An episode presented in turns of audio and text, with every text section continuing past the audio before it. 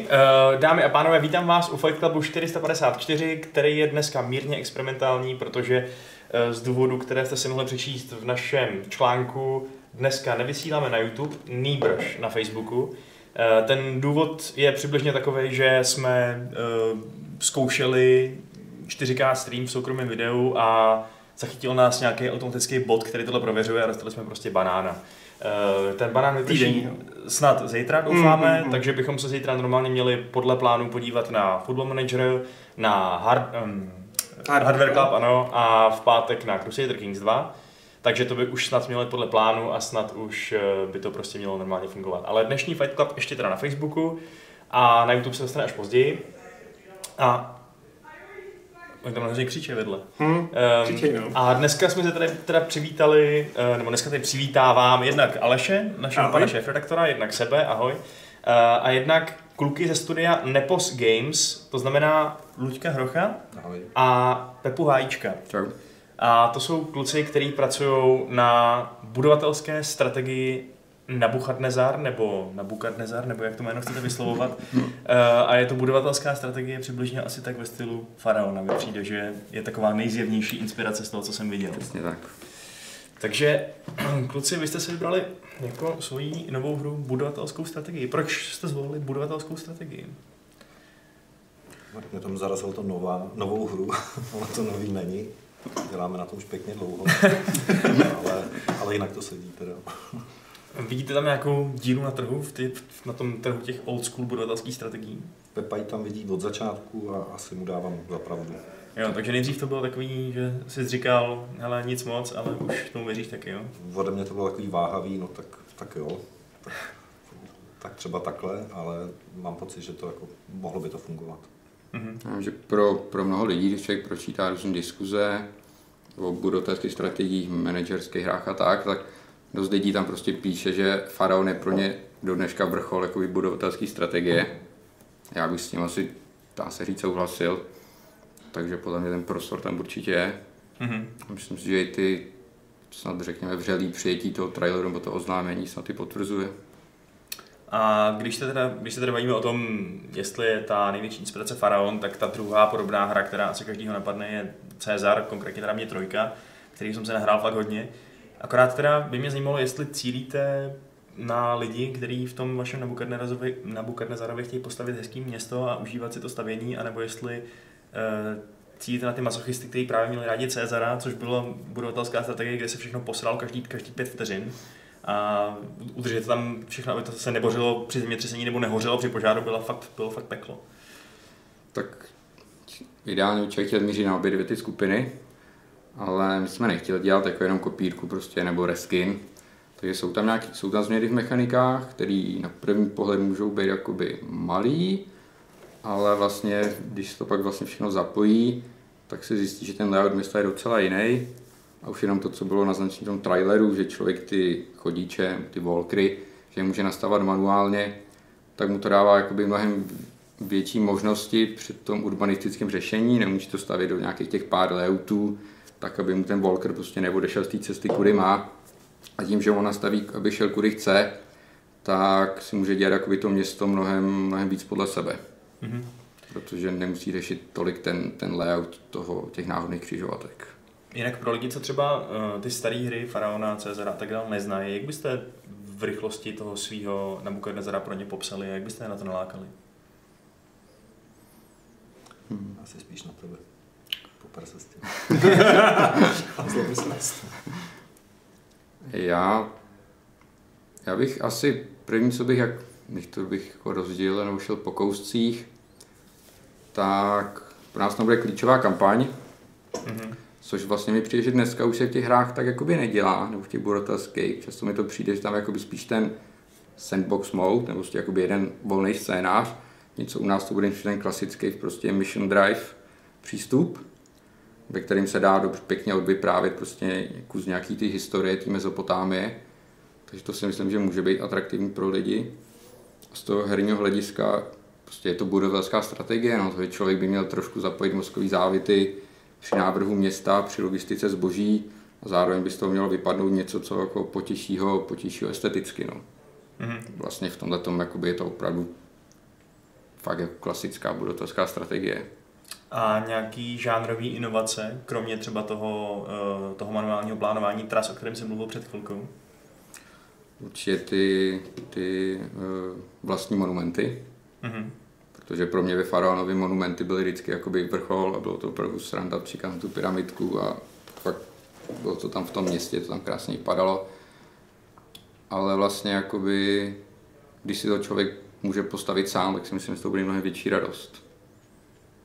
A jako plno drobných, plno drobných změn, nebo drobných, plno změn oproti nad těm, oproti té naší největší inspiraci tam je. Takže neřekl bych, jakoby, že to máme něčím jakoby revoluční, ale prostě každá budovatelská strategie k tomu přistupuje nějak, my jsme k tomu taky přistoupili nějak. Mm-hmm. Jak složitý tam třeba budou ty mm, ekonomické řetězce? Budete se jako hodně hrabat v tabulkách a v číslech a tak dále, nebo je to spíš tak jako, že to pochopíš instinktem a budeš hrát podle srdce? Matematik nebo mm, umělec? My jako na pozadí se v těch číslech asi budeme hrát dost, uh-huh. ale ten hráč by asi jako tolik nemusel. Uh-huh. Samozřejmě ten finální balancing tam ještě není, takže jako nelze, nelze na to odpovědět. Ale Určitě by to nemělo být jakoby triviální, aby to člověk to tam prostě jakoby naházel ono to fungovalo, tak to určitě ne. Ale samozřejmě, aby to bylo jenom pro ty, jako, co mají rádi nějaký ty minmaxové strategie, tak to by asi taky nebylo dobrý. Pokusíme se o nějaký kompromis. Uvažujeme, že bychom dali víc obtížností, ale taky to ještě není. Není to ještě, ne, nerozhodli jsme se, jestli to tak bude nebo ne. Já nevím jak tebe, Aleši, ale mě na tom všem možná nejvíc ze všeho zaujalo ani ne tolik to, že jste se pokusili, nebo že se pokoušíte oživit vlastně tenhle ten oldschoolový přístup k budovatelským strategiím, ale především to zasazení, protože jo, no. mi přijde, že vlastně ta Mezopotámie je Hrubě nevyužitá. Překvapivě nevyužitá. Přesně tak. Nikdo nedělá hry z Mezopotámie, ačkoliv to je úplně brutálně fascinující historická perioda. Kde je Assassin z Mezopotámie? Uh, proč vás napadlo zrovna tohleto období a tohleto umístění? Já myslím, že jste to řekli, jako, že tam jako asi jako není co plus kolébka civilizace, tak jako kde jinde udělat budoucí strategii o rozvoji civilizace než kolébce civilizace. Takže není to tak, že byste k tomu měli nějaký osobní vztah, kdybyste se procházeli ruinama Ninive a řekl byste si, aha, tak to bych rád zbudoval tady to. Za mě ne teda. Uděj. Já si to doufám že i ta druhá část jako té otázky je teda ne zřejmá, ale začne být zřejmá, když to člověk se v tom začne trošku šťourat a začne se nějak věnovat té grafice na tom, tak ten problém té civilizace je prostě v tom, že byla z hlíny a moc toho jako nezbylo. Jo. Že, že oproti nějakému Řecku, Římu, eh, Egyptu, kde těch referencí prostě člověk najde vlastně furt hromadu, ty věci stojí nebo jsou, nebo jsou nějak zdokumentované, tak, eh, tak ta Mezopotámie jako vlastně jsou to taky kusí jako vizuální informace, když tomu chce člověk hledat a nějak to být s nějakou licencí do té hry, tak nějak jakoby rekonstruovat, tak je to těžký je to občas dost jako cucání si z prstů. Což to jako netvrdím, že jsou nějaký jiný příběhy vývojářů, kteří chtěli udělat hru z Mezopotámie a z toho důvodu si to rozmysleli, to netuším, ale něco by na to být mohlo. Pro vás to ale možná tato absence nějakých uh, pevných historických pramenů znamená určitou svobodu, ne? Kreativní. No, no, kreativní svobodu, no, jako jo, ale člověk si pak trošku jakoby vymýšlí a některé věci si musí cucat z prstů, bere z nějakých referencí z jiných, eh, z jiných civilizací, který třeba tak si řekne, no, tak našel jsem, jak funguje, nevím, lis na víno, tak možná, že to tam fungovalo jako těch několik tisíciletí, když to je ve stejné době, tak to mohlo fungovat plus minus stejně, mm-hmm. ale je to takový někdy vaření jako z vody a zároveň tam je, ale to už je jako od začátku, a to si myslím, že teda ve všech těch budovatelských hrách, že tam jedna věc je, jak udělat nějakou budovu tak, jak vypadala v té dané době, a druhá věc je, že ta hra je koncipovaná od základu tak, že prostě jakoby ten urbanismus toho města je podřízený té logice té hry hmm. a moc jako neodpovídá nějaký, nějaký skutečnosti ani u těch předobrazů, ani u toho faraona nebo čehokoliv jiného. Si troufám tvrdit, že to je jako velká licence. Že, že jedna věc je dodržet teda to, jak do, vypadá nějaká konkrétní budova, ale to město jako takový vlastně je jiný vždycky. Je to prostě hra. Hmm. A když, když odhlídneme od toho, jak to město třeba vypadalo, nebo jak vypadaly ty budovy, tak co vlastně víme, nebo co vlastně víte o tom, jak ve skutečnosti fungovala ta mezopotámská ekonomika, jestli a, a to, ta společnost, jestli vážně prostě pili víno, jestli co jedli a tak dále? Tak určitě, co jsme zjišťovali jsme si to, takový ty prostě základní suroviny, to člověk jakoby dohledá reference, tam, mm. tam je to asi jakoby jasný. Uh, I tady v tom je to silně, nebo silně, je to podřízený tomu gameplay, protože aby to nějak fungovalo, tak hm, člověk nemůže tam mít třeba zase hodně druhů jídel, protože ty zase by byly třeba nějak prostorově náročný, třeba na to člověk třeba pole a pastviny, z toho nemůže mít moc. Vlastně částečně to zase do toho vizuálu, protože ono, i ten gameplay se částečně jakoby ladí tak, aby z toho vyšel nějaký vizuál, který jakoby bychom chtěli. A takže jakoby nějaký, nebo abych to řekl, ne, nedělali jsme ten průzkum jakoby nějaký úplně jako extra dohloubky, ale teď se mi podařilo konečně, zdá se, sehnat člověka, který je jakoby poměrně velký odborník na, mm-hmm. na, danou, na daný období. A, je, je. To já nevím, nevím, jestli by daný člověk chtěl, abych o něm mluvil, takže asi ani ne. Jo, a jako učí Ale, nebo? Uh, neučí, on totiž uh, to vystudoval ve Švýcarsku, proto mě se ho nepodařilo jakoby hmm. dohledat přes žádný jakoby vysoký školy, co jsem jakoby zkoušel. Byla to úplná náhoda, bylo to přes jednoho kolegu z SCSK bývalýho, který, který spolu chodili na gymnázium. Hmm. Takže jakoby naprostá, naprostá náhoda. A, takže věříme, že teď konečně už budeme jakoby schopni dofinalizovat, dofinalizovat všechny ty produkční řetězce a vlastně kompletně jakoby ty mise té kampaně. Mm-hmm. Ve, mhm. smyslu, ve smyslu těch historických a těch ekonomických. Jako ono jde sehnat i u nás, že já jsem to shodou okolností z části vystudoval. K příkladu jsem třeba pivo. První doležený pivo je ze Sumeru. A bylo úplně jiný, než jako ho známe. Jo, tam je samozřejmě. Ale ještě k tomuhle, jo, člověk jako narazí na plno lidí, kteří to nějak vyznají, mají to vystudovaný, učí to, on třeba napíše, po mu odpoví, že je to strašně zajímavý, že by měli rádi jako spolupracovat, tak mu teda napíše víc o týře, jak to funguje, a může to pak pátý člověk, co vám na to píše. To je průšvih. No. A, pak říká, a to, pak už tam explicitně píšete jako nějakou finanční odměna, nemáme s tím problém, prostě jo, jste odborník, zaplatíme, jako jo já nevím, jako co jsme dělali špatně prostě, jo. Akademici. No. já si myslím, že jako to je taková zvláštní sorta. Že e, naivně jsem si myslel, že to bude jakoby triviální, že napíšu pár lidem mm. a zmílil jsem se, velice jsem se zmílil. Mm. E, jak moc příběhová vlastně ta příběhová mm. kampaň bude? Bude to jako jenom náhled na, na vždycky tu historickou epochu, nebo tam bude nějaká postava třeba, která by vás tím provázela? My, jsme, my se relativně snažíme vyhnout nějakým takovým ne mýtickým, ale takový fantasy prvku, nebo jak to tam hmm. říct, nadpřirozeným. Takže si nemyslím, jestli by to úplně fungovalo, že by tam byla nějaká jedna postava, nějaký průvodce, že spíš to bude jakoby, každá tam mise bude nějaký historický období nebo historická událost a na to, na to, to bude zaměřený. Takže kdy začínáme a kdy končíme? No. Začíná se tam PPNA, Prepotter Neolithic A, nějaký vlastně to první období, což se udává nějakých 10 tisíc až 6 tisíc před. Mm-hmm. A končí to obsazením Babylonu Peršany, což je nějaký polovina 6. století před naším letopočtem. Tak to máte vlastně úplně strašně obrovský historický rozpětí. Tam se... Tak ono to půjde rychle ze začátku, ty tisíce. Takže předpokládám, že tam pracujete s nějakým technologickým vývojem postupným a tak dále, protože ta Babylony asi ne, nebo ta Mezopotámie asi nevypadala stejně jako uh, eh, 10 000 let předtím. No, tak to je, to je v principu, na čem je založený ten gameplay v těch, všech těch faraonů hmm. a Cezarů, že, že tím, že se vyvíjí ty domečky, což má samozřejmě primární gameplayový účel, ale hmm. tak vyvíjí se vizuál, takže to vlastně dobře to funguje s tou historickou kampaní a tím posunem v čase. Hmm. A ty jsi teda zmiňoval, že ta mytologie tam nebude hrát takový vliv, takže třeba máme očekávat méně takového toho, že se to bohové zlobí a se smehnutí úrodu a tak? Ano. Okay. uh, hm, okay. Ale ne jako nezdáváme se jako mytologie jako takový, prostě náboženství to ne, ale hmm. jako těch toho nadpřirozena. No.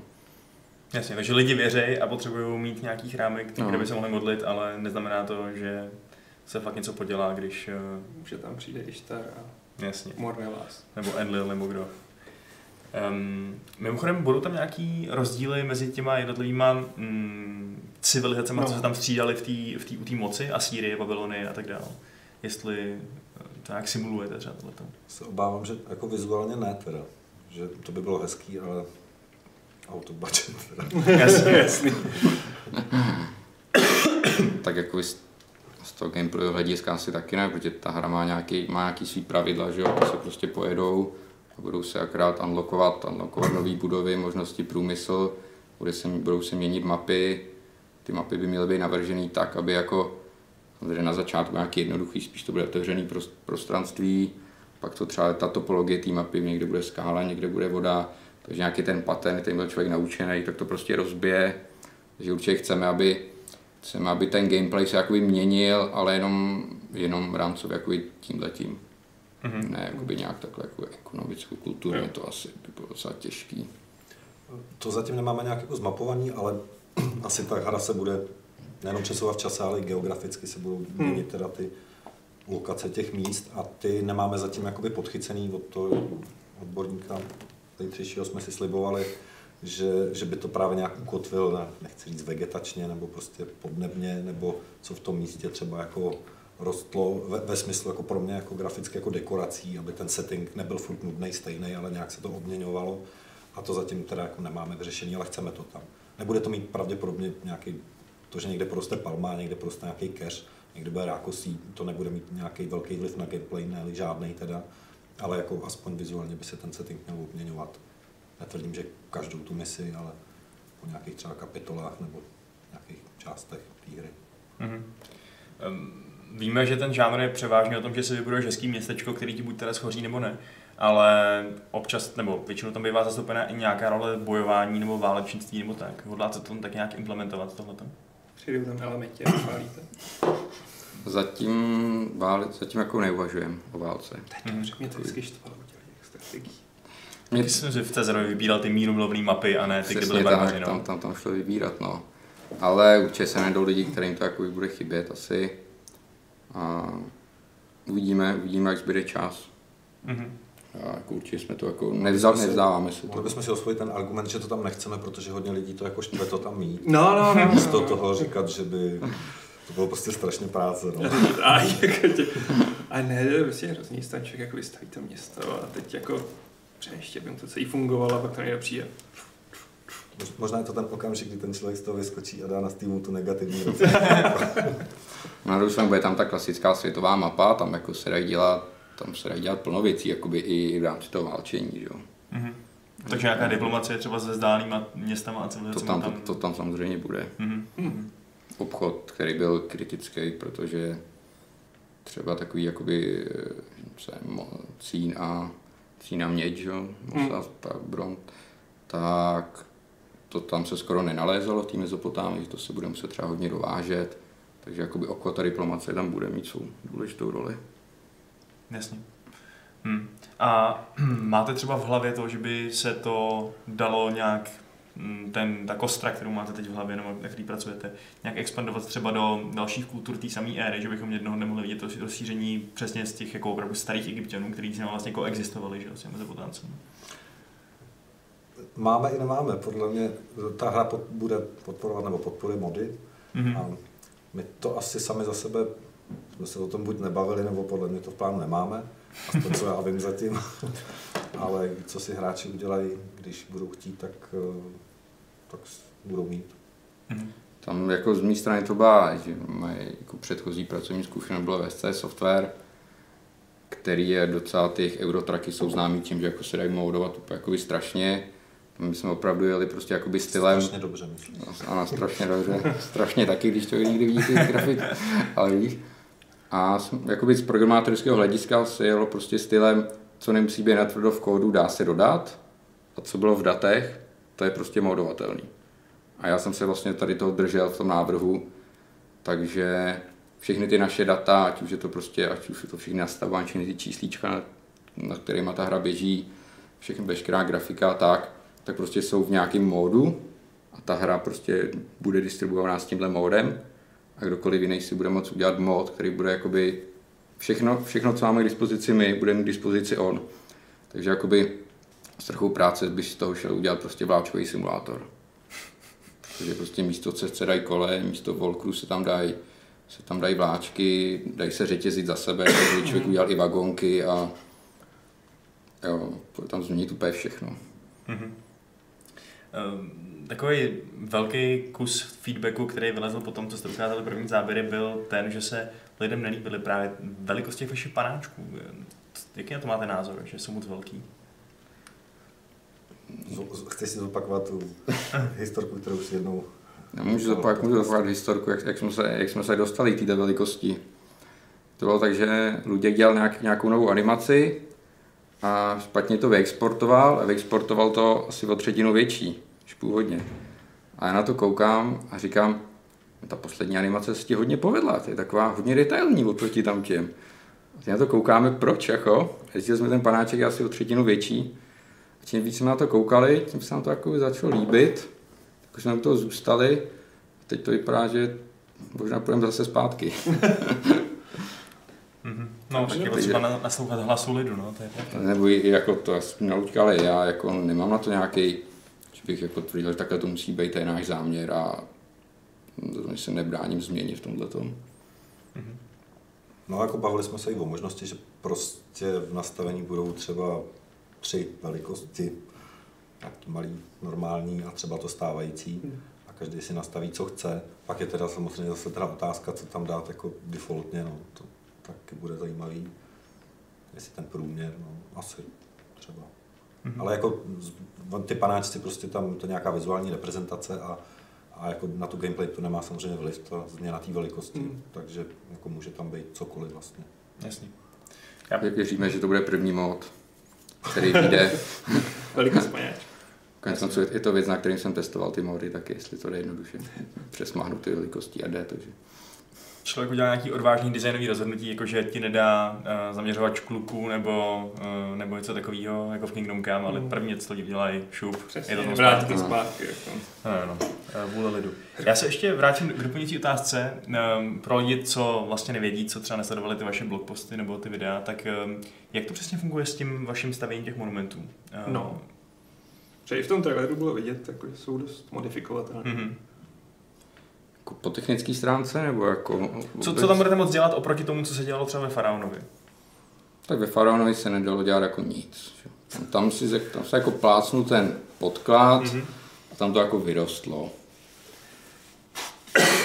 U nás bych to jakoby asi rozdělil do dvou fází. První fáze, že taháš tu, tu masu nebo tu hmotu, takže jako opravdu jednoduše myší myší prostě táhneš, kde, kde to jakoby bude mít hmotu, a tam to prostě podle toho to vygeneruje ty zdi a všechno. U toho si člověk volí, jakou to bude mít, jakou to bude mít dekoraci, jakou to bude mít barvy. No a v té druhé fázi si tam může si tam být takový piníky a člověk si tam může jako osadit prostě stromečkama, ohníčkama, plno věcí, co ještě jako myslíme. Hmm. Už to samo o sobě samozřejmě zní perfektně, že si člověk může postavit vlastní hmm. nějaký tady zikurat ale bude mít nějaký funkční dopady, že tam dáte stromeček nebo, nebo ohníček? No u těch dekorací spíš asi ne, ale ono to zapojení v té hře je nějak jako usazený, ale je to ještě trošku, jsou tam nějaké designové otázky kolem toho, ale v principu asi na nějakým, nějaký mesi člověk bude muset splnit nějaký level toho monumentu, mm-hmm. ten je nějak definovaný třeba patrovostí nebo množstvím těch použitých kostiček ale to, co v tom objemu jako on stvoří, to už je jakoby na něm. Jasně. Mhm. A může se stát, že uděláte nějakou jako architektonickou botu a celý se vám to zhroutí? Moc úzký. Jo, to spadne, jo? No, že to spadne. Ne, ne. architektonickou botu z hlediska historie. Tak jo, to, to, to, ta, ta, už je tam z definice. To, to jako asi to, to, byl, to byl jako velký boj vždycky mezi mnou a Lučkem, protože lidi byl takový jako spíš a nebudeme dávat tolik možností, že tam bylo pak jako tam udělat něco kýčovitýho. A... no, já byl takový, a když, když tam chtějí střídat růžovou a zelenou, tak je jejich věc. Nechme jim to. Už to děláme dlouho, takže ten názor tak jako se přelejvá. Je pravda, že občas byly nějaké věci, které jsme zjistili, že po půl roce se hádáme s tím, že každý začal zastávat ten názor toho druhého prostě, jo. Tak jako stalo několikrát, taky zajímavý. Ale ne, těch monumentů nedovolí vám to postavit uh, další patro ve vzduchu, mm-hmm. jo, takže to jako, tohle tam jakoby nepůjde, ale jinak to vlastně není omezený, omezení naprosto, naprosto žádný. Mm-hmm. Můžete tam dokonce jakoby v jednom patře kombinovat více pater do různé vejšky, například, jo. Takže ta stupňovitost a ty možnosti tam budou fakt jako velký. Jasně, takže člověk se vyřádí, pokud mu zrovna nebude devastovat město Mor nebo něco takového. No. Jasně. A tak Mor tě taky nezastaví, jako když stavíš monument.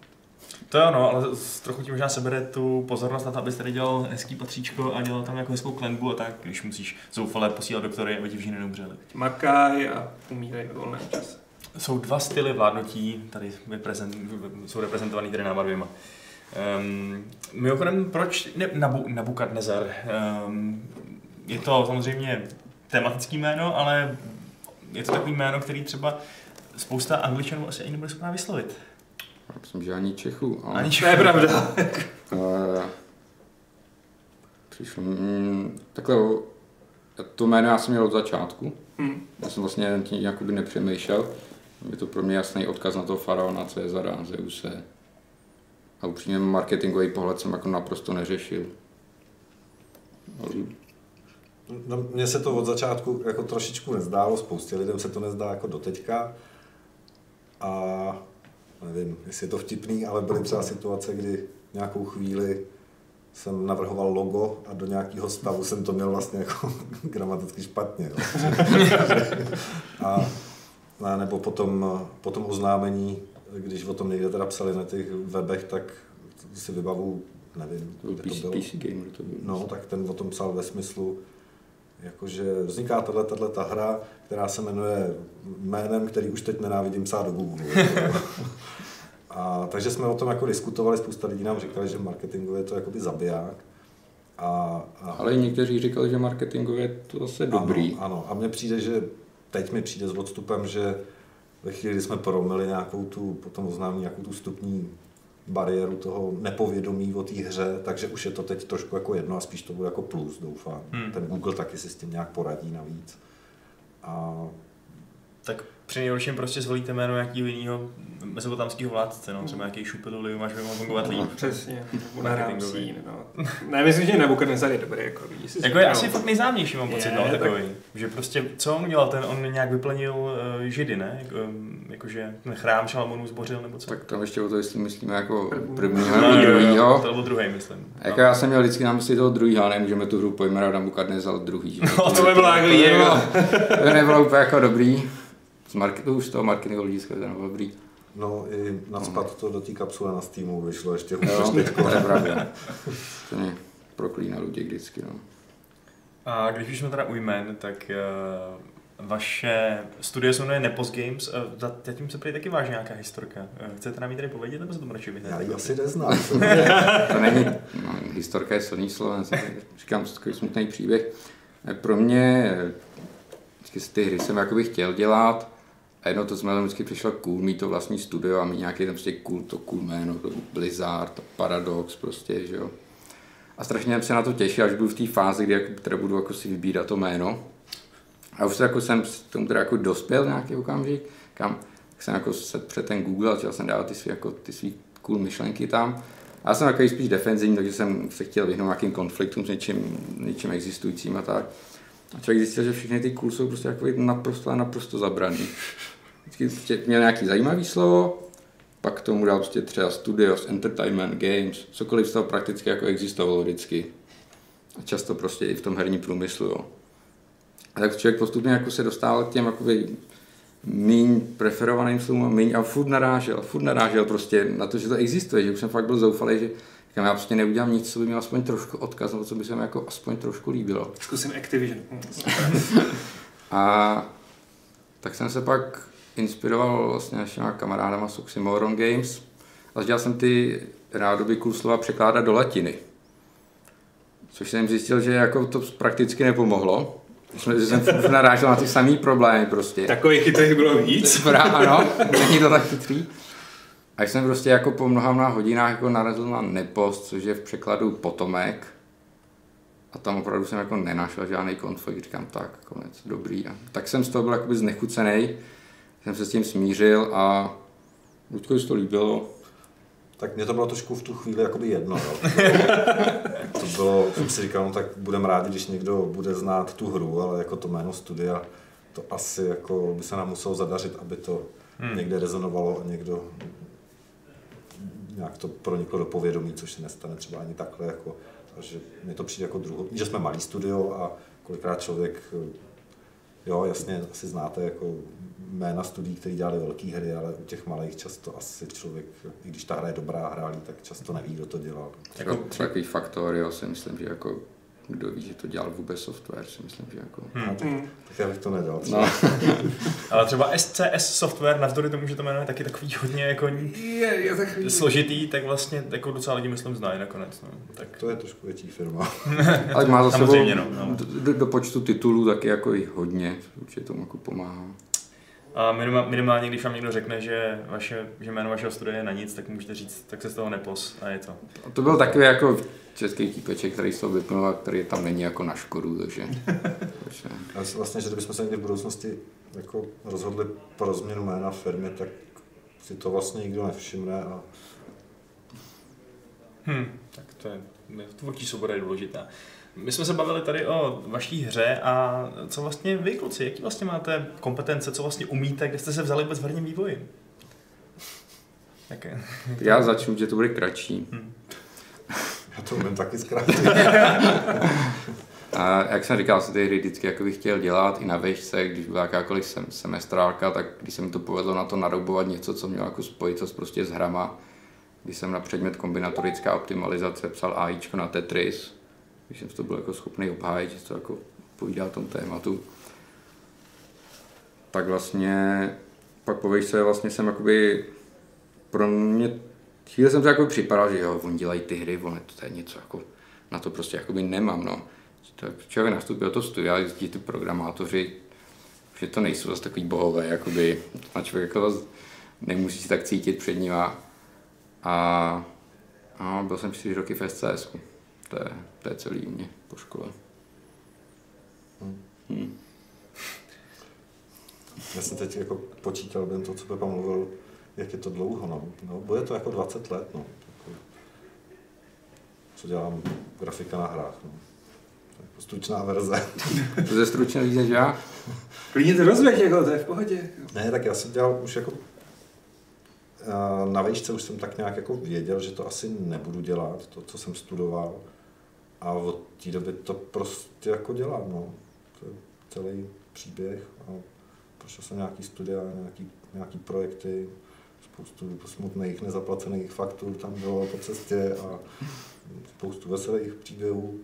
No, a spoustu zrušených studií už taky. Taky, no. no. Ale jako my jsme se potkali v tom SCS, teda, no. já, mm. já jsem byl trošku díl. A, a to SCS vám dalo teda, um, vy jste už mluvili o tom, že jste si třeba začali vážit z toho, že lidi dělají ty mody a chtěli jste to umožnit i tady, v tom Nabucodonosorovi. A ještě třeba něco, co byste vytvořili z práce na kamionech? Lásku ke kamionu.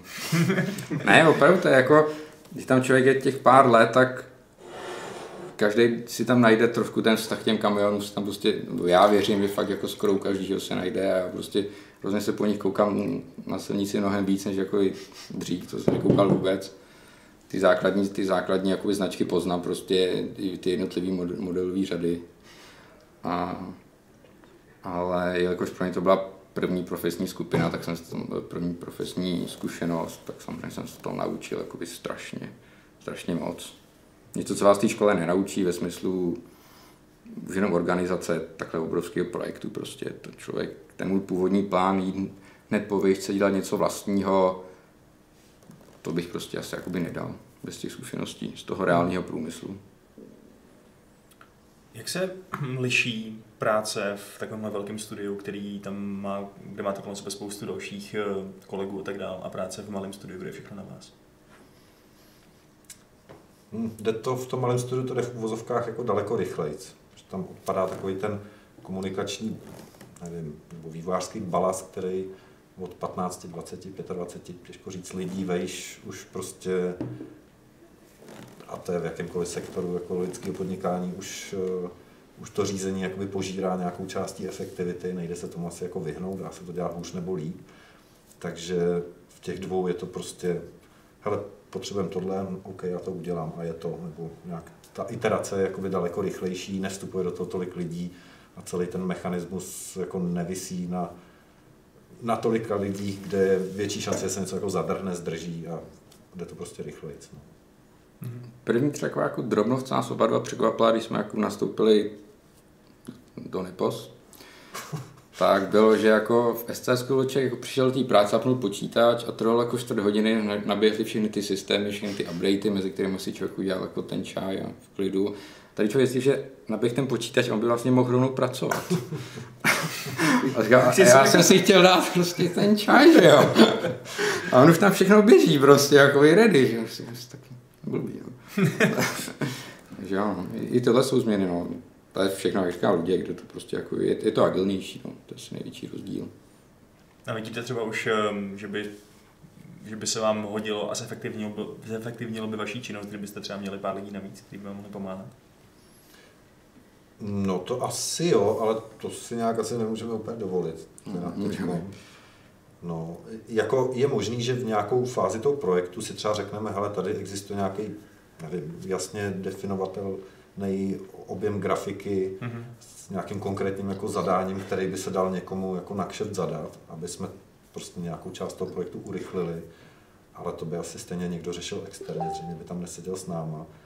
A zatím jako nějaký potenciální růst našeho počtu jako je úplně nějaký sci-fi a neřešíme to, není proč jako teďko. Rozumím.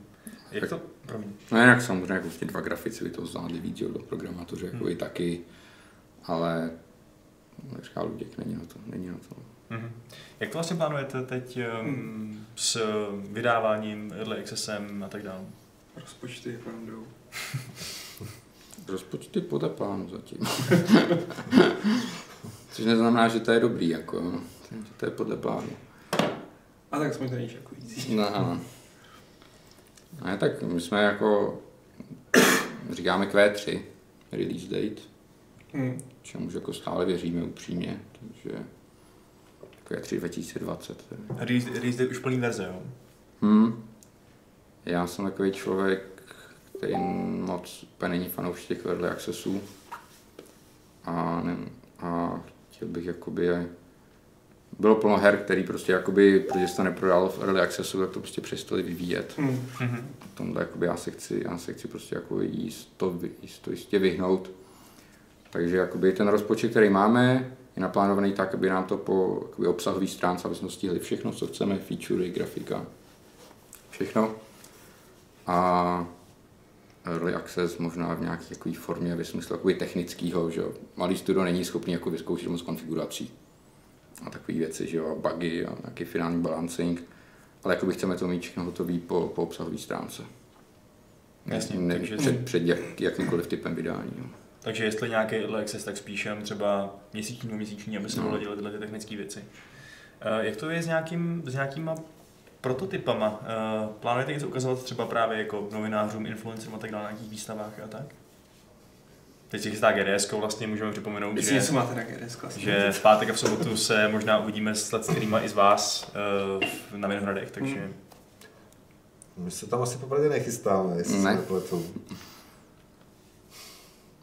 No, ten, jako my ten marketing tak nějak jako oťukáváme a mm. teď po tom vydání samozřejmě nám jako psalo spousta lidí z různých médií, vydavatelů, a nevím, co můžeme říkat a co nemůžeme, asi můžeme říkat cokoliv. No, jako, ale... plno jako takových agentů, který se tváří, že se soustředí na indie hry a propagaci a tak. Ale je to vždycky takový, je, on nám někdo napsal od nějaký stránky, kterou člověk zná, tak člověk z toho má radost a pak nad tím jako přemýšlí, co by z toho vlastně mohl mít a nemohl mít. Je, jsou to takový, je to taková velká jako neznámá, jo, že třeba ta kampaň se nám nějak povedla, ale vlastně nevíme, jestli jsme něco udělali dobře nebo špatně a ten člověk, co když, když nám něco nabízí marketingového, tak eh, snad to děláme jako dobře a nějak nad tím přemýšlíme, ale jako často vyhodnotit tu jeho nabídku, jestli pro nás má jako smysl, je vlastně jako nejde jako od stolu, jo, že nevíme, když někomu zaplatíme tolik a tolik peněz za to, co slibuje, jestli je nám k něčemu dobrý, nebo, nebo spíš by nám to mohlo uškodit naopak nějakou jinou situaci.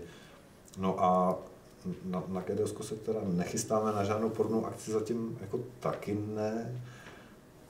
Byl to pro vývojáře není zatím, teda pro novináře chci říct. ale, ale určitě čím dřív se to prostě ta hra začne testovat nebo ukazovat reálným lidem, tím to bude lepší, mm. takže jako na, na to teď směřujeme rozhodně. Mm. A vydá to chcete na Steamu a GOG? Chtěli bychom co nejvíc, ale momentálně potvrzený pouze Steam, takže nebudu jako... Myslím, že GOG by byl na to úplně ideální, tam jako ta komunita. Jako takhle chtěli bychom, ale mm, nejsme tam momentálně. Jasně, no. Ale ale co? no tak to tak nic.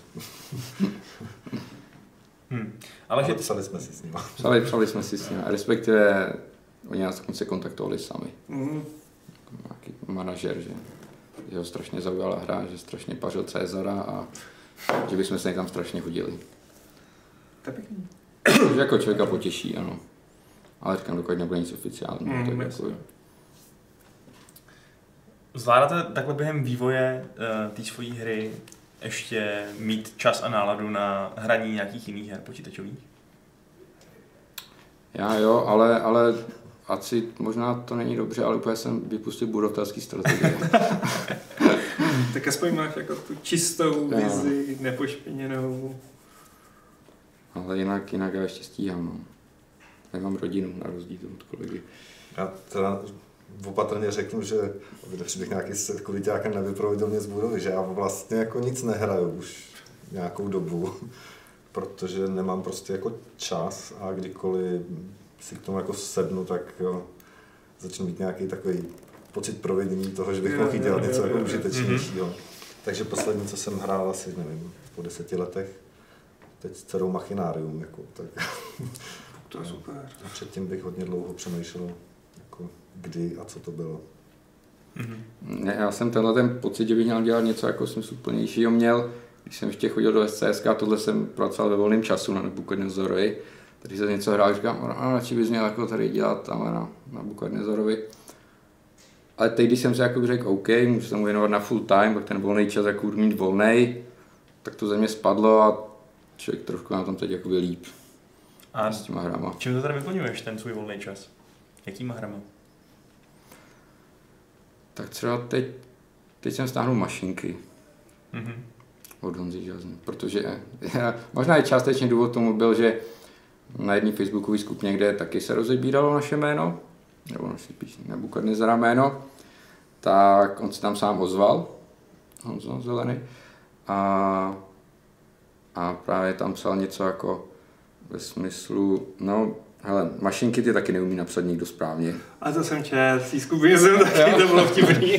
ty taky neumí napsat prostě nikdo správně, lidi to píše proč takhle nebo takhle, ale zpětně bych to, bych to za nic neměnil, takže podle mě jako vybrali to jméno dobře a mně se líbí. No. Tak mě potěšil. Tak možná i díky tomu jsem si pak koupil mašinky teď. Bez, bez slevy za full, hezky za full price. Takže pořád jako si držíš to budování, stavění, managementu. Jako jo, já hodně, hodně, hodně užím na Paradoxu, to je hrozně jako nejhranější, nejhranější studio.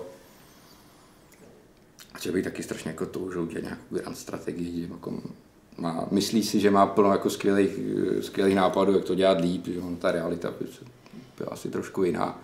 Ale to je zase žánr, který je trošku jako mimo, mimo, náš, mimo na naše možnosti. A co je nejlepší, budou, eh, co je nejlepší strategie od Paradoxu? Pro tebe. Jo. Kon... Nejvíc mám, nejvíc mám nahráno na Stellaris. Ale jenom nějakých 260 hodin, což nějaký jako jiný blázny je tam jako naprosto jako nic, jo.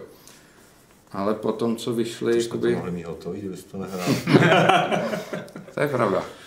Sice já už bych byl někde Bohnicích možná tuhle dobou, ale bylo by toho něco víc. Ale potom, co vydali nějaký ten preč, nevím který, co překopal kompletně tu ekonomii, tak tam přibylo jako za mě tolik jako mikromanagementu, který to mm-hmm. AIčko jako by sice by mělo zvládat, ale jako podle mě naprosto nezvládá. Že jsem vždycky byl v situaci, že byl jako my jsme jako dvě různé říše, který byl jako stejně silný, jeden já, jedno AIčko, byla nějaká válka, která byla relativně vyrovnaná, já jsem ji vyhrál a to ajčo už se z toho v životě, už se z toho v životě nevyhrávalo. Najednou prostě bylo furt prostě v mínusu, hladomor, nebylo schopný stavět prostě lodě a jako já bych to mohl prostě jako přejet úplně a furt tam na člověka skáču nějaký notifikace, na této planetě máš nezaměstnaný, tady, ti, tady nemáš vyplněný slot na budovu. Upřímně od té doby jsem to moc nenahrál. Takže jsem přesedl na Imperátora, který už teď užívám. Těším se 3. prosince vychází jedna trojka, peč. Takže by to mě zase posunul hodně, hodně dopředu. Já jsem hrál naposledy původní verzi na recenzi Mm. a to teda jsem byl hodně zklamaný po tom, co jsem čekal. Přišlo mi to Nedopečený. nedopečený, prázdný, primitivní v zásadě a jako hrozně nepodobný tomu, jak jsem byl zvyklý hrát ostatní hry od Paradoxu, třeba Crusader Kings Mm. a tak. Což je ale blbý, že k těm jsem přišel často až po tom, co Mm. už byly trošku na, nabífovaný těma updatema a těma datadiskama. No. Jo, to s tím se asi jako dá souhlasit, ale pro mě furt to prostředí bylo natolik ta antika, respektive helenismus, natolik jakoby přitažlivý, že jenom to hrát za to Kartágo a porazit ten Řím prostě jako dost- dostatečně stačilo jako, jako k radosti prostě, nebo za tu bakterii konečně dobít i tu Anglii, jo, i tu Indii. A, ale jo, rozhodně jako ta jedna dvojka, ta jedna dvojka ta hodně, hodně, hodně posunula. To bych asi nainstaloval, až bude jedna trojka. Ligy se dělají na dvě skupiny, no. ty, kteří hrajou za Řím a ty, kteří hrajou za Kartágo. A myslím, že ty, co hrajou za Kartágo, jsou ty správní lidi. Já si to taky myslím, ale já jsem hrál za Spartu, což jsem se seznámil s tím, jak krutá ta hra je. Tak jako hrát za Spartu v římské době už je asi trošku sebevražedná tendence, no, to je pravda. Je to prostě masakr, no. Samý diadochy, tak Já, já hrál za Argo, Spartu jsem porazil v první válce. Já Ale mám no, strašně špatnou jako pozici a Tam je, je tam, ano, v těch, těchto těch jakoby, vlastně kromě Stellaris, tak ty paradoxy, že mají ten asymetrický start a když prostě se tam objeví nějaká velká aliance dvou silných lidí, tak prostě je to, je to nehratelný, člověk to může restartovat, to je takový jakoby nepříjemný, ale já si bez toho by to asi prostě ne, nefungovalo ta hra. I tak mi přijde, že to trošku jako zjednodušují. Třeba Hearts of Iron 4 už mi přišly výrazně lehčí, než to vzpomínám na jedničku. A pocit, že v Evropě univerzális je nějaký ultimátní achievement, když za to království, který je na současný Okinavě, dobudeš celý svět.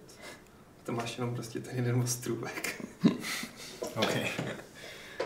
Um, no, co, když se bavíme o nějakých jako takovýchhle strategiích, tak um, bych vlastně zmínil, že vyšlo Age of Empires 2 Definitive Edition. Um, vy jste předpokládám asi někdy v životě hráli Age 2. Možná i kdysi dávno. Já asi nedokážu rozlišit jako jedničku od dvojky. Jednička byla antika, dvoj- dvojka byla středověk, to je asi základní rozlišení. Tak to byla asi spíš... Tak možná obě jsem hrál, ale je to dávno. Jo, jo. No, to byla asi jediná, kromě CS, to byla moje jediná multiplayerovka. Hmm. Age. No, tak teď se to teda vrátilo, ono už se to vrátilo jednou v roce 2013 v HD edici, ale teď, teď vyšla ta definitivní, která teda Včera vyšla recenze a musím říct, že mě, já jsem teda hodně spokojený s tím, co udělali. Hodně spokojený.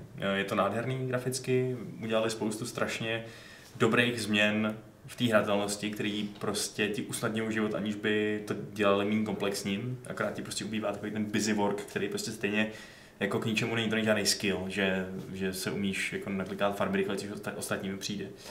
A ještě přidali skvělý nový obsah, prostě nový civilizace a všechno, takže eh, nějaký lidi zase jako tak lamentují, že to je jako, že si přece nebudou kupovat Age 2 po třetí v životě, když už je mají dvakrát, ale když na tím uvažuješ, takže si vlastně kupuješ za, za 15 eur, pokud vlastní žádné edici, takový velký datadisk, který je narvaný obsahem i c- vizuálním kompletně uh, overhaulem, předělávkou všeho, tak to podle mě úplně, to je úplně výborný deal, si myslím. Že bych za to klidně dal vlastně 40 eur místo, místo 15 a nedělal bych se. Mm. Takže z toho, z toho jsem hodně nadšený, kdybyste měli chuť na nějakou pěknou real-timeovou strategii. Já vím, čím jsem starší, tím ty real timeový prostě nezvládám nějak. Že jo, já taky. prostě už jsem tam na mě hej, hejbe moc, a přeskakovat po mapě a já už dost jako mířím k těm tahovkám prostě, nebo, nebo aspoň ty, ty real time bit pause, jo. Souhlas, no. Já bych potřeboval si to dohrát za tři hodiny, což ten žádný trochu jako vylučuje z mýho okruhu zájmu. No. Ale tak jedna multiplayerová session, jako to se tam vejde. Jo, to bych dal. Jo, tak Jak, jako, jako začátečník by skončil stejně rychle, takže to je pravda, přijde první ráž někdy Ano. ve feudálním věku a bohužel umřeš. No. Na to je ta hra trošku nemilosrdná. To asi nebyly uspokojící tři hodiny. Ale jako mám to stejně, no. Já jsem teď zkoušel to Rise of Nations, tak jako jsem se do toho ponořil a zjistil jsem, že už mě prostě straš... Za A to nestíhám, a za B mě strašně nebaví mikrovat jako a nový město, a teď tam má sázet ty farmy, a teď ty baráky, a teď tady to, a teď mi tady napadají, a teď tam poslat tamhle toho. A nechte mě přemýšlet. To není taktika, to je prostě jako... Mm-hmm. To je asi důvod, proč jako končím těch paradoxů, no, protože... Je to příjemný se tam mm, zapozvat, zamyslet se, odejít no. si někam na kafe nebo co, nebo tak, se prostě no. dát ty klásové zkratky jako blázen. No. Ale zase i ty klásové zkratky jsou prostě občas někdy fajn, když potřebuješ ten adrenalin a to vzrušení. Jo, já to chápu, no. Ale a to se dá na nějakou střílečku, jako, když už nějaký adrenal nebo vypustit. No. Mm-hmm. A Pepo, ty se teda věnuješ i nějakým eh, takovým těm tříáčkovým hrám, když máš čas, jestli jako máš ten, tendenci nebo tou hrát třeba Dead Stranding. Nebo... Jakože paradox není tříáčková hra. No tak tam bych tomu minimálně jedno Ačko udal. Ne, klidně se přiznej, že hraješ Fortnite. No přesně je Fortnite, to už říkám, tříáčková poctivá hra. jo. Ty nebo tří, stříáčovek, jako, jako hraju, ale teď když si nějakou jako vybavit, Prey 2, hmm. to je hmm. tříáčko. A to je vynikající, to mě hodně bavilo. Tam hlavně ten, ten viz, vizuál jako ve smyslu architektonický, nebo prostě jakoby ten art deco, co tam je, ta architektura. Mm-hmm. Ale to jinak. Jasně, takže takový ty pecky, co, co všude vyhrávají ty hry roku, třeba nějaký God of War a Red Dead Redemption a tak, ne, to, to šlo mimo tebe všechno. Ale tak třeba kromě Red Dead Redemption prostě to už je i na mě moc jako časově náročné. Jasně, no. Mm. Tomu už prostě nechci tomu věnovat jako 200 hodin. V Zaklínači trojce se všema datadiskama, se všema s dvěma, oběma datadiskama mám přesně 100 hodin. A to už bylo takový jako, že dohrál jsem to a neměl bych jako chuť to jako pokračovat. A myslím, že se mi za ty roky jako podařilo u těch velkých RPGček jako přijít na moment, kdy jako dělám ty vedlejší questy a když jako začínám cítit, že už jako už tam není takový ten drive, tom okamžiku jako přeskočím na tu hlavní linku, dojedu ji a tak jako přesně v okamžiku, kdy to tak jako přestane bavit. Ale to prostě jako není 200-300 hodin. No. Jasně. Ten zaklínač je na tom to ještě trošku podle mě jednodušší než to Red Dead v tom, že se tam docela dost něco děje. A to Red Dead já jsem to zkoušel hrát vždycky, když jsem třeba přišel z práce domů a že se to jako zapnu třeba na hodinku, ale v té hře se prostě fakt hodinku nic nestane. No. Fakt jenom jezdíš ne, ne, ne. na koni a posloucháš hezkou hudbu a je to hezký, ale je to teda úplně brutální hra na to jí hrát po kouskách. To se podle mě skoro nedá, že je fakt, jako když se to nesedeš o víkendu a nehraješ to těch 8 hodin v kuse a nejsi prostě na tom divokém západě a necítíš, že jsi kovboj uh, a vedle ti prostě pořád nikdo nic neříká a tak, tak se to hraje podle mě fakt blbě, no, ta hra. Já si myslím, že tam jako, nemyslím si, že 8, ale takže 3-4 hodinky jako Jasně, na ten prostě. session a Abys přestal vnímat ten svět kolem sebe, aspoň prostě na Přesně, no. Ale není to takový, to, jako, tak si dám jednu misi. To, to vůbec nefunguje. Tak. Je to o té imerzi, a ne o té okamžitý zábavě, kterou máš z toho, že postřílíš pár no. banditů. To je tam vlastně docela vzácný jev, že, jo? No. že jako máš velkou přestřelku nebo něco takového.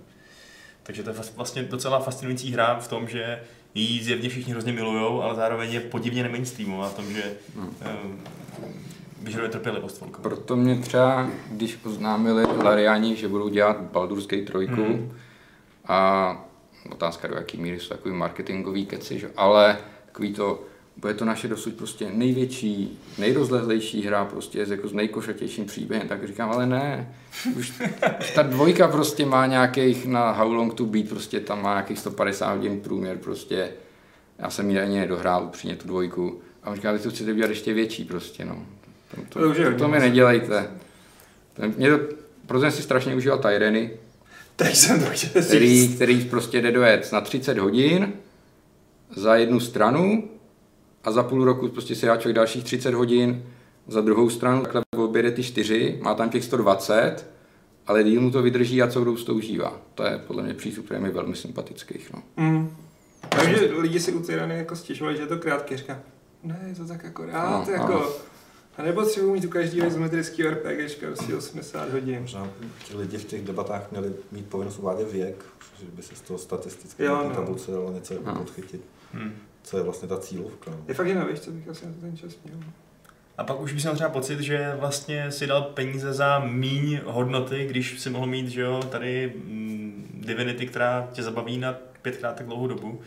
ale jak já absolutně souhlasím s tím, že to je že to je prostě daleko lepší mít nenabobtnalou hru, hmm. která ví, co hmm. chce a která to udělá dobře a stručně a zabaví tě na těch pár desítek hodin, což je sama o sobě jako velká časová investice. Je, no. uh, takže Tyrany přesně, to si myslím, že to je na takovou dílku, kdyby třeba mířil Baldur, tak bych se taky vůbec nezabil. A kdyby to mělo ten fakt jako, že má tu jako replayabilitu prostě tím letím stylem, to fakt jako dost jiný, tak to je úplně ideální, že jo. Pak hmm. se tam dá nahrát těch 150 hodin prostě přes tu delší dobu. No. Hmm. Co mě zajímalo, jak ten Baldur dopadne, jestli to, jestli to bude vidět ten rukopis z té Divinity třeba, nebo jestli to bude podobnější těm starým prvním dvěma dílům, který jsou vlastně výrazně jiná hra než, než, než Original Sin, že jo. Um, ale tak jako snad je to v dobrých rukou, no. Ta, jo, ta, ta Divinity, šikovný, jako. Já jsem teď začal tak před rokem s kamarádama hrát D&D podle těch nových pravidel, podle té pětky, podle kterých to má být. Mm-hmm. Tak já jsem třeba zvědavý na to, nakolik se jakoby odchýlí, že už, už, už jako tvrdili, že ano, budeme se držet pravidel, ale prostě je to hra, budeme tam muset dělat nějaké změny, tak jsem zvědavý na to, jako nakolik se to budou opravdu držet, no, nakolik, tam, nakolik se to upraví. Mm-hmm. Připadá ti, že ty pravidla nejsou třeba úplně stavený na to, aby se jednak jedný převedly do počítačové hry um, bez velkých změn? To, to je docela jako těžká otázka, ale já si myslím, že by to docela jako mohlo fungovat se zachováním jakoby většiny. Pro mě, a upřímně, pro mě to byla první zkušenost s D&Dčkem, jsem, jsem, znal jsem to, ale nikdy mm-hmm. jsem nesehnal k tomu lidi. A teď jsem povedl asi jakoby kamaráda, který jenom dělá Dungeon Mastera. Tak jsem si prostě koupil ty Players, Players Book, nebo jak se jmenuje, jo, hmm. kolik to má, má přes 300 stránek, tak bych le. A jsem to, přes víkend jsem to přečet prostě, ty kompletní pravidla. A úplně jsem říkal, to je Bible RPGčka. Tam, je, tam jsou popsané všechny ty prostě postupy, které člověk tady jako 10 let, 15 let podle který hraje. A tady měl pocit, jako už je tak krásně sepsaný, vlastně viděl ten počátek. To, mm. to bylo takový strašně cool. Mm-hmm. Přišlo. A prej už tam není tako. No, není tam tako. Ach jo, chudák tako, to jsem nikdy nepochopil, když jsem to hrál Baldury starý. No, to je jedno. Uh, ale já jsem právě vždycky hrával jenom takový tu, tu českou verzi, to dračí doupě prostě od Altaru. No, um, tak to přišlo. To, jsem, to, to, to, jsem měl přečetlý jako taky kompletně skrz na skrz, ale nikdy jsem nečetl ty, ty D&D pravidla, no, tak vůbec nevím, jak velký tam jsou třeba rozdíly a tak. Já jsem se, ne, to jsem se s dračákem nečet. Těžko porovnat. Jsem slyšel, že jako ty praví fanoušci D&Dčka hrozně hejtí ten, to dračí doupě, ale vůbec nevím, jestli je to jako zasloužený nebo je. Ono, já myslím, že třeba jako některý zastánci, že je to hodně hratelná, nějaká ta tři pětka pravidla, hmm. některý určitě budou hejtit tu pětku, která co jsem čet, tak jakoby je, nevím, jestli je správně slovo zjednodušená, ale řekněme třeba zpřehledněná nebo tak. A, takže myslím, že to je docela jako, nejde moc asi zhodnotit jako D&D jednoduše. No, je to. Je tam těch pět edic a každá bude jiná. Si pamatuju, že my když jsme hráli, tak jsme hráli Empire a pak různý moduly do GURPSů a to už jsme se jako na D&D dívali skrz prsty, jako, jako je to mainstreamový, ten, který jako není dost hluboký, nebo není dost jako roleplayový a na tuhle debatu bychom potřebovali tam vedle Ještě Jirku, aby přišel. To je mistr těchto systémů, ten rozumí fakt úplně všemu, protože je to psychopat na to tvoření těch buildů těch postav. Jo? Jeho na těch RPGčkách nebaví ty příběhy, on je úplně ignoruje prostě, ale potřebuje se tvořit ten nejnější build, ten tu hru cenit rozbije. Prostě. Já mám pocit, že v životě bych nemohl hrát s Jirkou jako to. Pro mě jeden z nejlepších systémů byl ten mm, Amber železného, který je diceless. A vlastně celý o vyprávění. Mm-hmm. Toho, jak to vyprávíš, tak máš ty úspěchy. No. Jo, a Jirka tady dělá prostě ty minmaxy, dělá, hrál Pathfindera, tak jako tady s Vaškem jako hodiny bavili o tom, jaký opasek. A ale to byl úplně odlišný přístup. Já jsem za to Pathfinderovi přesně užíval to, že je to hezký vyprávění o tom, jak máš vlastní říši a všechno. A říkal jsem Jirko, já už jsem byl tady u toho příběhového momentu. On říkal, co, co, no, asi ne. A samozřejmě, že tam byl, akorát to zapomněl, protože prostě nevnímá ty věci. Akorát mu o tom měl nejlepšího píchálka díkou prostě. Hmm. Ale to je úplně úžasný, že ty RPGčky ti vlastně dovolí dělat obojí. No. Jo, no.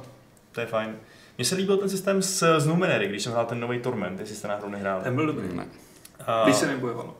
Když, no, mně se líbil i ten boj, to byl taky jo. Ale je hezký, že to lidi prostě jako, že takhle myslet na, na to způsobu, no. že to je prostě, máme touhu mít tu, mít nějaký pravidla k té naší fantazii. Mm. hmm. Jinak teda, jo, tady se nám už trošku rozjel chat facebookový. To čumím, jako, tak já jsem čekal, že to nebude myslí. Jo, no. Já možná pošlu dotaz eh, z mailu, který nám přistál, který je takový obecný tedy od Jamajčana. Um, pardon. um, jedna otázka je na Doom třeba. jestli nám není líto, že Doom a Doom Eternal, ten druhý díl, co bude vycházet teď, tak nemá hororovou atmosféru Doom 3. Chtěli byste Doom v atmosféře Doom 3, kluci? Jsem to jako hrál, to už je teda dlouho, no. A to se mi líbilo. Proč ne? Ty nové hry jsou totiž takový spíš jako opravdu hodně akční moc, frenetická. rock and roll, že jo? Je tam moc světla, no. Mně rozhodně, rozhodně vyhovuje víc ten, to nový pojetí. Hlavně třeba ten, možná to bylo v nějakých jiných hrách, já to zase jako nejsem odborný, že? ale to, jak ten nepřítel dostatečně zraněný začal blikat a člověk prostě měl nějaký bonus, když k němu jakoby Hmm. došel, dodělal ho ručně, tak fakt to člověka nutilo být uprostřed, uprostřed toho boje a užíval jsem to mnohem víc než takovým tím mým klasickým stylem, kde bych asi jako víc kempil. A tady to fakt dokázalo jakoby naprosto neagresivně člověka vtáhnout, takový zvlášť neagresivně vtáhnout do boje, ale nenuceně ho tam prostě vtáhnout do víru té bitvy a skvěle to fungovalo, no. takže za mě tohle pojetí bylo úplně jako skvělý. Mhm. Um, my se vlastně blížíme do takového období, kdy dosluhuje tato generace konzolí, chystá se nová, takže lidi budou urychleně vydávat nějaké svoje eh, dlouho připravované hry, aby to vše stihli předtím, než přijdou nové lesklejší hry. Jsou nějaké hry, které třeba vyhlížíte kluci z příštího roku, které by měly výjít a vy si je fakt chcete zahrát? Na Mátkovi samozřejmě můžeme zmínit Cyberpunk, ale to je taková očividná věc, kterou by si řekl každý druhý. No, to jsem chtěl říct. Promiň. Máš mlčet. Já to vyhlížím stejně jako v kontextu toho, že se na to jako podívám, přečtu si nějaký recenze, podívám se na nějaký videa a řeknu, to je pěkný, kdybych, Kdybych ten čas měl ten tak čas. si to zahrál, asi takhle to vyhlížím. no. Na druhou stranu se teda vyrojila, dnes, dneska jsme psali o informaci, že ta hra bude podle všeho kratší než Zaklínač 3, že by měla mít jako ta za, to jedno projití by mělo být výrazně kratší, s tím, že to bude výrazně variabilnější. Že budeš moct prostě fakt projít úplně odlišným způsobem na, na, na druhý pokus třeba. Eh, Takže to možná přesně mohlo sloužit lidem, kteří nemají tolik času, aby to jednou za těch 40 hodin teda jako to projeli, hrozně ale- dlouhý. Jasně, jako 40 hodin taky není úplně málo. No. Mm. Víš, Lenkoš, no. To mě Ale tak třeba ten nový Half-Life, jak si rojí ty informace o tom, tak taky to asi hrát nebudu, ale jako zajímá mě, jak zaplnějí takovou dlouhou jakoby díru, jak si s tím, asi ty očekávání jsou jako velký, protože Hmm. v historii jako se furt mluvilo o tom, že už něco dělají, už zase nedělají, tak um, jak si to jako povede, to jsem zvědavý. Zatím to vypadá jako hezky docela. No ty emoce těch fanoušků šly tak jako hodně uh, údolovitě mm, dolů a pak zpátky nahoru, protože to bylo nový Half-Life ve VR a pak ten trailer a najednou to vypadalo skvěle vlastně, že jo? Protože ono, navzdory tomu, že bych samozřejmě asi preferoval normální Half-Life pro lidi, co nemají na hlavě velký braille, uh, větší než mám teď já, tak um, prostě takovýhle pěkný trailer na VR jsem ještě neviděl. A to počítám Beat Saber, který je prostě taky skvělý, že jo, a taky prostě hrozně top, tak si ho koupil Facebook. Uh, ale tohle vypadá, že to je jinde, no. A navíc to má být plnohodnotná hra, několika, prostě 10 na 10 hodin. a furt je to jenom trailer. Jasně, furt je tam trailer, musíme být opatrný. Na druhou stranu říkají, že to vydají kdy, v březnu nebo kdy, takže... To je ambiciozní. No tak nevíme, jak daleko jsou s vývojem, že jo, ale je možný, že tohle už nebyl jenom nějaký vertikální slice, ale že to fakt ukazovali to, co za ty čtyři měsíce budou vydávat, no, doufejme. Mně upřímně byl vždycky takový sympatičnější i u těch trojáčkových studií ten přístup prostě jako oznámit to a vydat to prostě jako v řádu jednotek, menších jednotek měsíců. Hmm. Sám jsem nějak čím takovým uvažoval na Bukadnezar, ale od toho mě jako všichni zrazovali, říkám, že u toho menšího studia by to asi jako opravdu asi nebyl úplně jako dobrý přístup. Mm. Takže jako věřím, že to klidně můžu jako stihnout vydat v dobré kvalitě brzo. Ten přístup, Pokud se rozhodli pro tenhle přístup. No. ten přístup, o kterém jsem mluvil, to okamžitý vydání, tak ten zase pro změnu preferuje tam Adam eh, od nás, který hrozně miluje, když někdo oznámí hru a v tu stejnou chvíli ji vydá. Dokonce to don- donutilo zahrát si ten příšerný uh, Command and Conquer na mobily, prostě ty Rivals. Oni to, že jo, oznámili, hned vydali a Adam už to tahal prostě, už to tam prostě něco, něco zkoušel. Takže hrozně. určitou, ano, vypadalo to příšerně. Takže určitou úzkou cílovku byste ti možná nalákali, no, tamhle jednoho. Ale asi je možná rozumnější budovat ten hype postupně. Mm. Hmm. Ale jo, ta Alex vypadá fakt zajímavě. Uvidíme, jestli to třeba není nějaký nějaká, nějaký prolog k tomu, že ta značka teď bude žít dál, no, potom co byla hrozně dlouho vlastně u ledu, nikdo nevěděl, co, co s tím, jako jestli ještě někdy bude a tak. Doufujeme, že jo, protože by si to zasloužilo pořádný ukončení vlastně. No, to není pokračování, mm. to se odehrává mezi jedničkou a dvojkou, takže nám to neodpovídá žádný cliffhanger ani nic takového, ale, ale bude to Half-Life, což je fajn. Ale tu, no, i kdyby ta trojka byla, tu nostalgii to prostě neporazí z principu ta hra. Jako ne, no, jo, to je risk.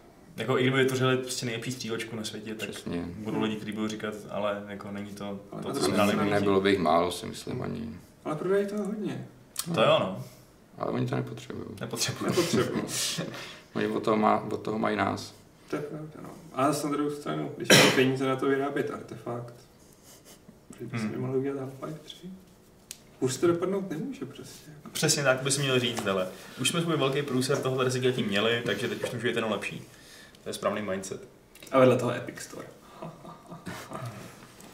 No, mě by ještě zajímalo, co teda bude dělat Rockstar, po tom, co se teď hmm. vytvořil to svoje Red Dead Redemption a teď teda byly nějaký drby, že eh, chystá novou středověkou hru, eh, takže my asi tušíme nebo víme, že se chystá zároveň Kingdom Come 2, takže to by byl teprve souboj. Rockstar vs Warhorse. Mm. Kdyby to třeba za dva, tři roky vyšlo takhle proti sobě, dvě obrovský středověký open worldové hry.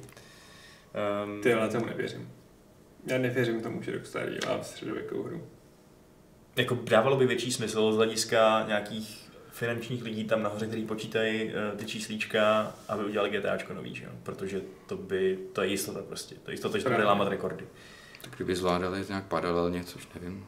Jako lidí na tom je asi dost, no. Právě, že ten drb mluvil zároveň o tom, že oni přímo koupili nějaký studio v Indii, který na něčem takovým středověkým dělalo už předtím a že to jako okrát si přivlastnil ten projekt. Takže pff, kdo ví, jak to vlastně je, těch indicí není za tolik, abychom to mohli tvrdit aspoň se 70% jistotou nebo něco takového. Uh, ale je to taková prostě celá laká myšlenka, protože dlouho, strašně dlouho jsme všichni plakali nad tím, že to je samý fantazy a draci a, a trpaslíci. Uh, fakt? No my jsme plakali teda, že chceme jako historii pořádnou. A Kingdom Come nám to vlastně nadělilo a teď kdyby byla vlastně další velká nějaká série, která by se do toho pustila, tak by to bylo skvělé, protože naopak Assassin se trošku té historie vzdaluje, jak jste to sledovali, tak tam se čím dál tím víc projevují nějaký naopak mytologický efekty, že už to je spíš o tom, že tam zabíjíš meduzu, než nějaký skutečný eh, třeba historický postavy. No a zároveň ty historické postavy tam jsou a prostředí je tam taky jako maximálně historický. To, že tam někam odskočíš jako zabít meduzu, mě, mě tu imerzi jakoby, jsem schopný se o to jakoby odpoutat. Mm, mě to vadí, no.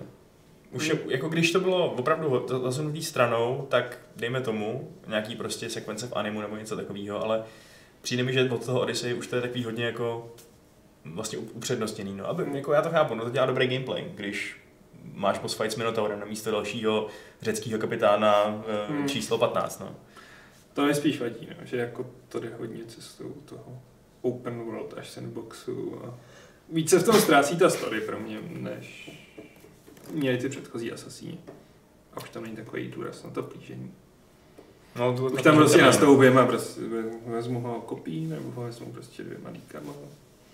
Jo, tak z toho, oni z toho prostě udělali RPGčko, jo, na místo jako... stealth nějakého simulátoru v odzovkách, což je to jiná designová cesta prostě. Pro mě asi vždycky, ale v celém Assassinovi nejsuverénně lákavější byl prostředí a tam to jde jako jasně jako nahoru. To je ty dva poslední, že Original Design. Takže já vlastně ale asi bych s tím s čím souhlasil, co říkáte, ale všechno vlastně jsem schopný odpustit. Hmm. hmm. Protože to vypadá fakt pěkně, ne jako by graficky, ale ve smyslu prostředí. No. Jo, jako projít si to třeba v tom Discovery modu, který uh, ti ještě něco naučí, třeba s trochu štěstí, nebo se prostě jenom přesně vyšplhat obrovský soše Diana Penis, to prostě jako, jo, to je docela unikátní. To je pravda, že k tomu jsou asasini prostě skvělí, ať si o nějakým RPG systému nebo lootu myslíte cokoliv, no, to je pravda.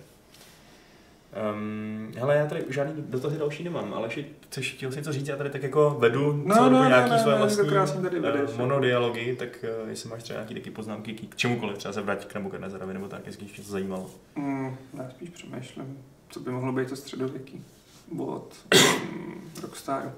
Třeba to bude Bully, Univerzita Karlova ve 14. století. Budeš tam šikanovat studenty z Německa. A... Takový menší spin-off. Nebo když je to z Indie, tak já nevím. V Delhi určitě měli nějakou univerzitu. Hmm, to, ale že by to bylo teda ze středověký Indie, to už by bylo hodně níž. To by bylo hodně níž. Jako. I na Rockstar. Hmm. A tam byly jaký pěkný civilizace. Jako jo? V té no, Indii. Jako. To. Bylo taky jedno z, jedno z míst, kterým jako běžel hlavou někdy před mnoha lety. Starověká Indie. Hmm. Mě tam fascinuje pořád, jak měli kontakt s těma řekama, jak prostě, když tam byl ten Alexander, no, že prostě, a ještě dávno po něm. Že člověk vlastně uvažuje nad Indií a nějakým tím středomorským prostředím jako úplně separátníma regionama, hmm. ale je neuvěřitelný, že fakt spolu měli kontakt. No. To jako přesně úplně nádherně simuluje třeba ten, ten imperátor v tom, že jako není to úplně realistický, ale mnohokrát se mi stalo v těch hrách, že se tam nějaký Chandragupta úplně eh, naštval a vyhladil tam Seleukovce celý a postoupil až někam do, do Malé Azie. Jako. No, takže um, no, to byla taková poznámka historická na okraj. Nemám k tomu žádnou pointu, bohužel. Um, no dobrý, tak já myslím, že asi jsme probrali, co jsme, co jsme třeba byli probrat. Kluci, chcete ještě něco říct? K čemukoliv? Ke svý hře, k nějakým jiným hrám? Lidi má, já měl u konkurence poslední slovo, tak teď je to na. To není fér, to jsme se mm, Asi ne. Asi, asi, asi budu muset si odskočit.